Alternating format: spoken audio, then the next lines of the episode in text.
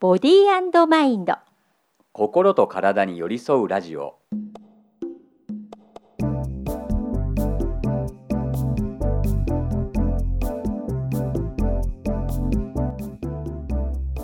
皆さんこんにちはパーソナリティの西村彫子です皆さんこんにちはパーソナリティの塚田智樹ですさあ12月も2週目に入りました、い友先生って寒いのは得意なんですかめちゃめちゃ苦手です 私は寒い方が得意って言えば得意かなああそうですかあの羨ましいあれですようん得意というかあのこの澄み渡った青空と、うん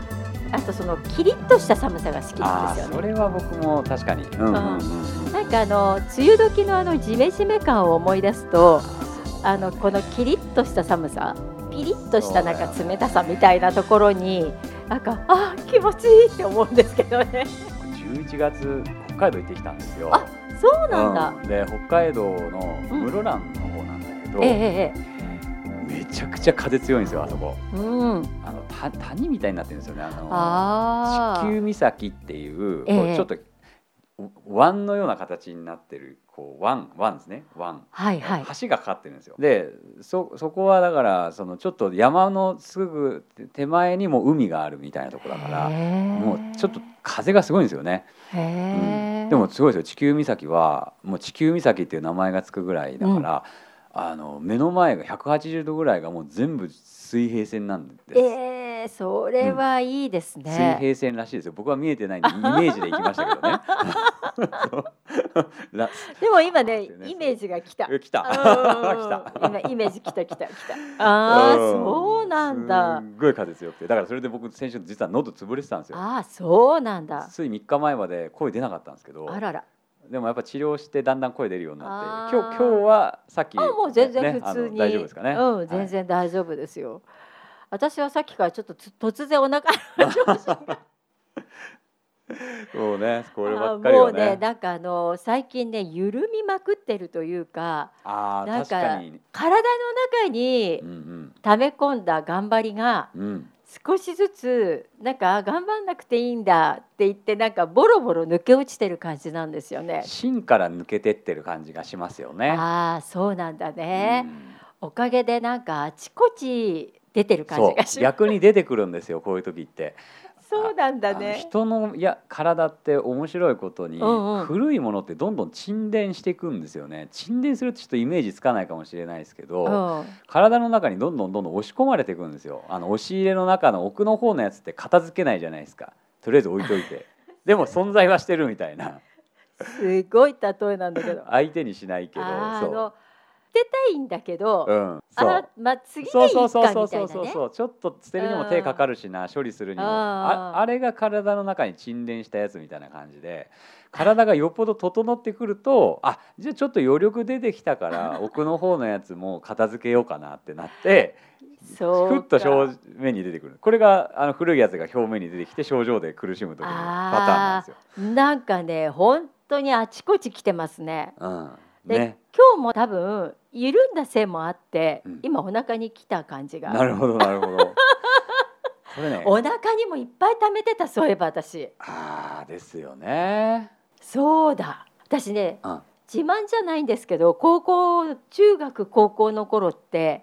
うん大学ぐらいまでずっとすごいひどい便秘だったのを今思い出しましたあー。うんうんうんうんうん腸の奥にもたまるんですかねうん。やっぱね、あの子供の頃とか若い頃とか、そのなんていうかな、まあ本当20歳とかね、うんそのぐらいの頃とかに、うあそういえばこんなのあったなっていうのがこう巻き戻し作業みたいに出てくることあるんですよ。そんなのあるんですねそうなんですよ。治っていく過程で。あこれそうなの本当に不思議なんだけど、うんうんまあ確かにでもそれをやるとツボの反応とか全身のその所見とかうんも整ってきてるのにこうリンクしてくるから。あだからーどう考えてもこれは悪くなって出てきた所見っていうよりはあーなんかその延長線上で、うんあなんかあ今こういうのが出てきてるから、まあ、きっとそういう症状になってんだなってななそれも臨床的にちゃんと辻褄合うんですよそれあーが。面白いね私、はいあの なこんなことはあのラジオで言っていいのかどうかわかんないですけどお腹はそうなんですけど2週間ぐらい前から急に肘とかうん関節が痛くなってきたんですね。はいはいはい。あ、そうそう。だって今日ね、また治療させていただいたそうそうそ時うに、うんあの手首の正面あののところ、手のひらのこううん手首寄りのところうにん妙に反応が出てて、それがもう本当肘から肩から首の後ろまでつながった反応になってて、笑えるこんなの前出てたかなって思いながら、で、あれ長吾さんなんか最近ちょっと手使いすぎたりしましたとかって言やったらっ。てないやってでなんかよくよく考えたらそうだよなあの脚本書いたりもしてたしあそうそうそうねそう過去めっちゃ使ってたよねってない話にあーなってそでも確かに古い感じのあ凝ーりというかなんていううかやっぱり触ると新しいのか古いのかってわわかるんですか。わかりますすぐわかりますそうなの。はいあの触った時にリアクションが薄いか早いかっていうのが一つですあねーリアクションがリ早アクショい方ンがが早い方がやっぱり浅いとか新しいものが多い新多いでしいすんねだ。なんかリアクションがこう鈍いというかあ反応してこないというか そういうやつのがやっぱ古い時が多いかなっていうのあーはそうなんだもこれは経験的にですけあど、あ、面白いね。うん、うわー、そうなんだ。そうだから対話しながら「あうん今日はここまでは取れるね」とか「あああ、今日ここまで治りたいのかな」とかあーなんかそういうのをこう会話しながらやって。ただあ無理くり奥の方にあるやつをこう無理に取ったりとかしちゃうと、うん、逆に後で体全身バランス崩したりしちゃうんですよ。ああ、なるほど、なるほうど。んそれでも嫌だね。そうそうそうだから程よい程度の治療量っていうねなんかこう泣いてる子をいいからこっちに来なさいみたいな感じでなんか引きずり出されたらもうどうしようもない感じになるもんね。 そうですねう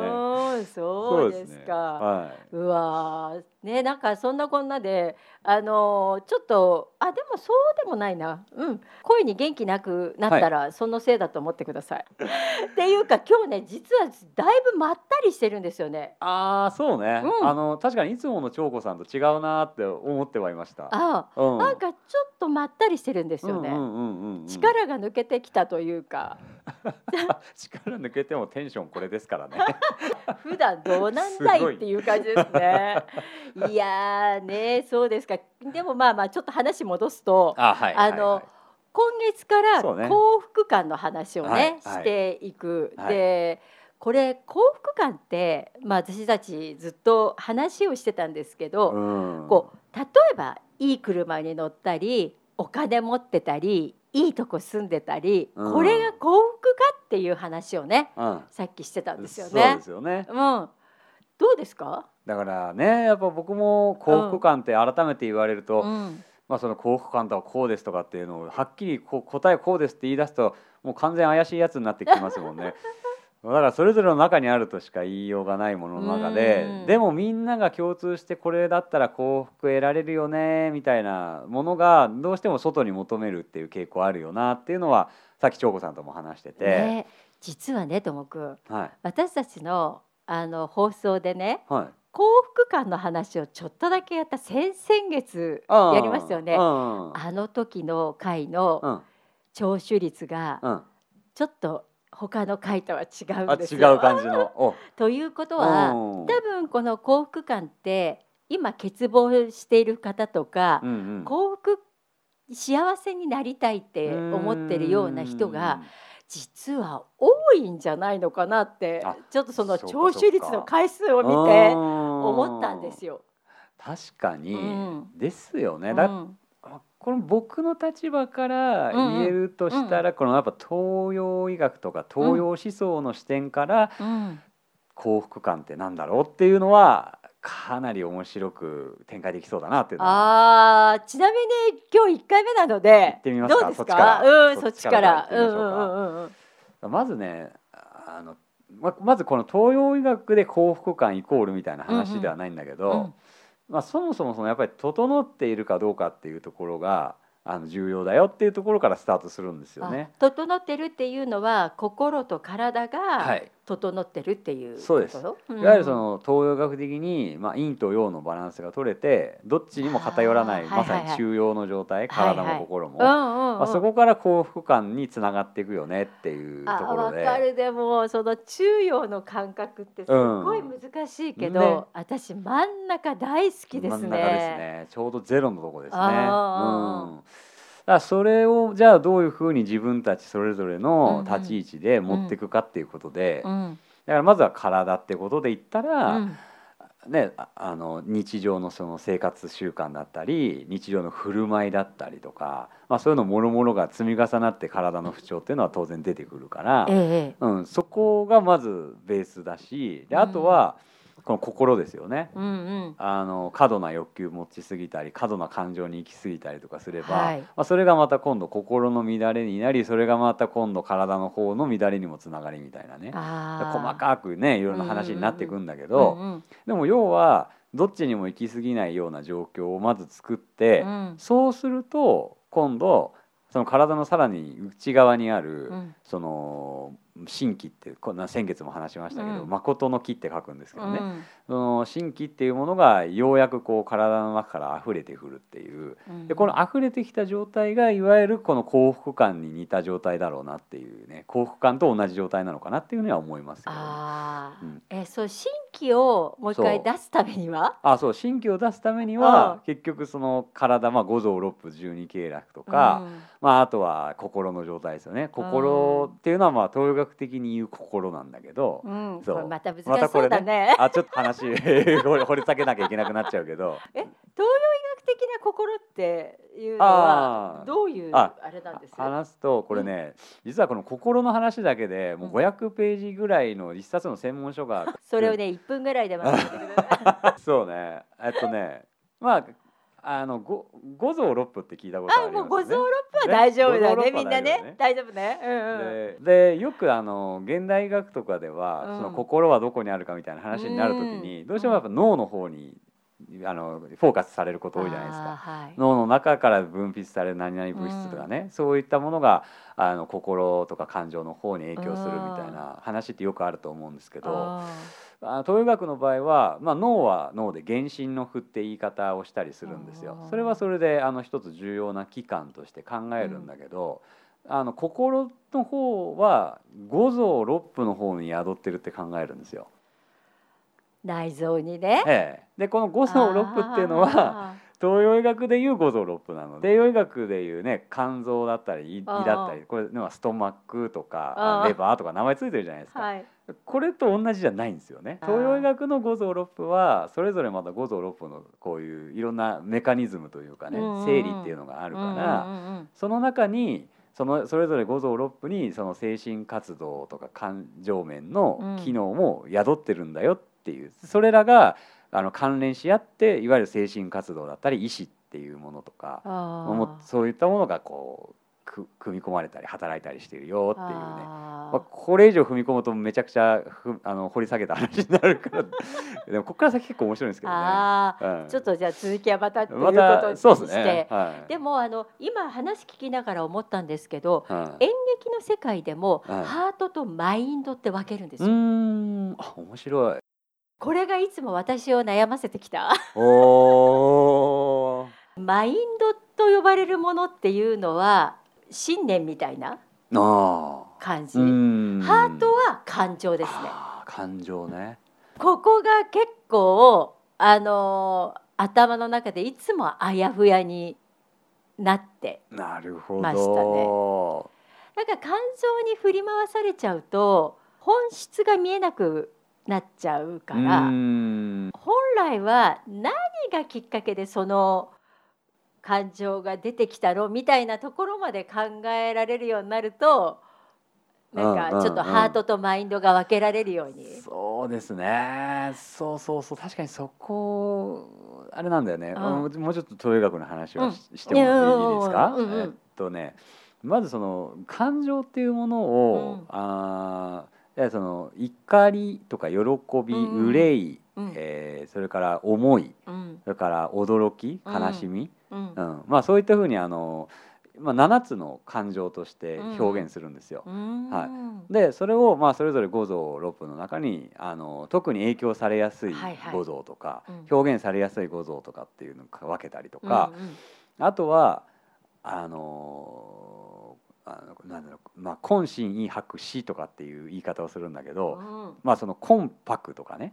よく言われるじゃないですか。はいあと意と意志ね。あー意思とであとはそのさらに上位層にある心っていうあの統括機関とかねはであとは、は知とか慮とか、うんそういうまあいわゆる思考ですよね、うんうんうあんの知恵働かしたういん知識を詰め込むみたいな、だからそういうのとか結構分かれててそれぞれがその五臓六腑それぞれにその役割があるんですよ。うーんそうだけどまあ一番シンプルにいくと結局その今言ったその感情と、うんあと精神活動うんの、えーもろもろを統括しているのは真の像なんですよ。あここで心ーが出てくるんですそうよ。なん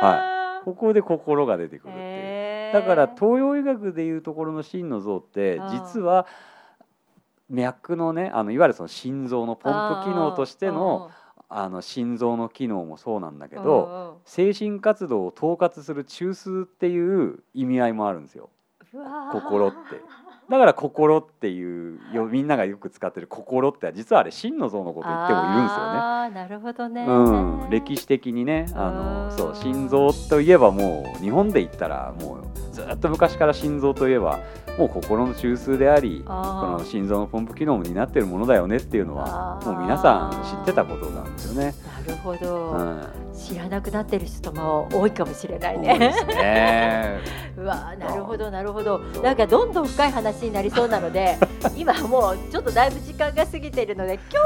この辺まこのでに辺しままでにすけれどもまたね次週また続きの話なんかも含めてはいやっていけたらと思います。はーいさあ今日もねあっという間に時間が過ぎてしまいましたボディーマインド心に寄り添うラジオお相手は西村京子と塚田智樹でした。それではまた来週もお楽しみにバイバーイバイバーイ